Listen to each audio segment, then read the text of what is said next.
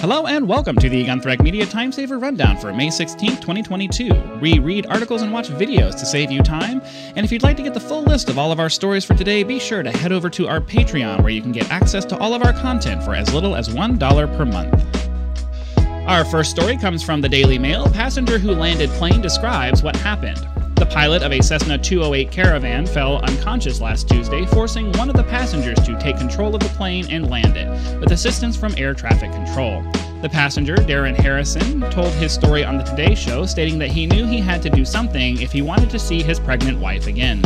The pilot stated he didn't feel well and then quickly lost consciousness. When Harrison came up to the cockpit, he saw the aircraft heading down toward the water below. Got the aircraft under control and contacted ATC, who helped him get the plane down to the runway at Palm Beach International Airport. Harrison credited his faith in God for the incredible feat, which typically requires formal training to complete. Nearby pilots watching the landing while waiting for takeoff were stunned when ATC told them that it was an untrained passenger who landed the aircraft. Moving on to Fox News, school board reviewing malicious misgendering rules.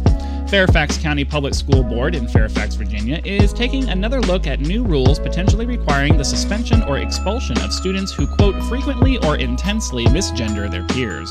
The rule allows for a suspension of up to five days if the actions meet the threshold for the rule, which does not appear to have any specific criteria. Classified as a level 4 offense, it is one level lower than the highest tier, which includes homicide, sexual assault, and illegal possession of drugs or weapons.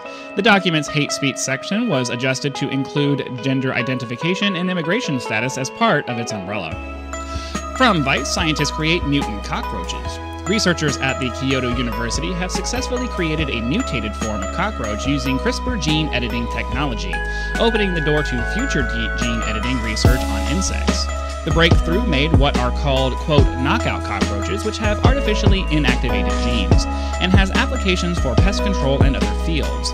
CRISPR is a revolutionary technology that introduces DNA sequences into an organism to manipulate selected locations of its genome. The technology was used on adult roaches, which passed the changed DNA to their offspring. The result of this test provides a roadmap for future trials on other insects. And that does it for today's free summary. If you'd like to get the full list of stories for today, be sure to head over to our Patreon where you can get access to all of our content for as little as $1 per month. Thank you very much for watching and have a great day.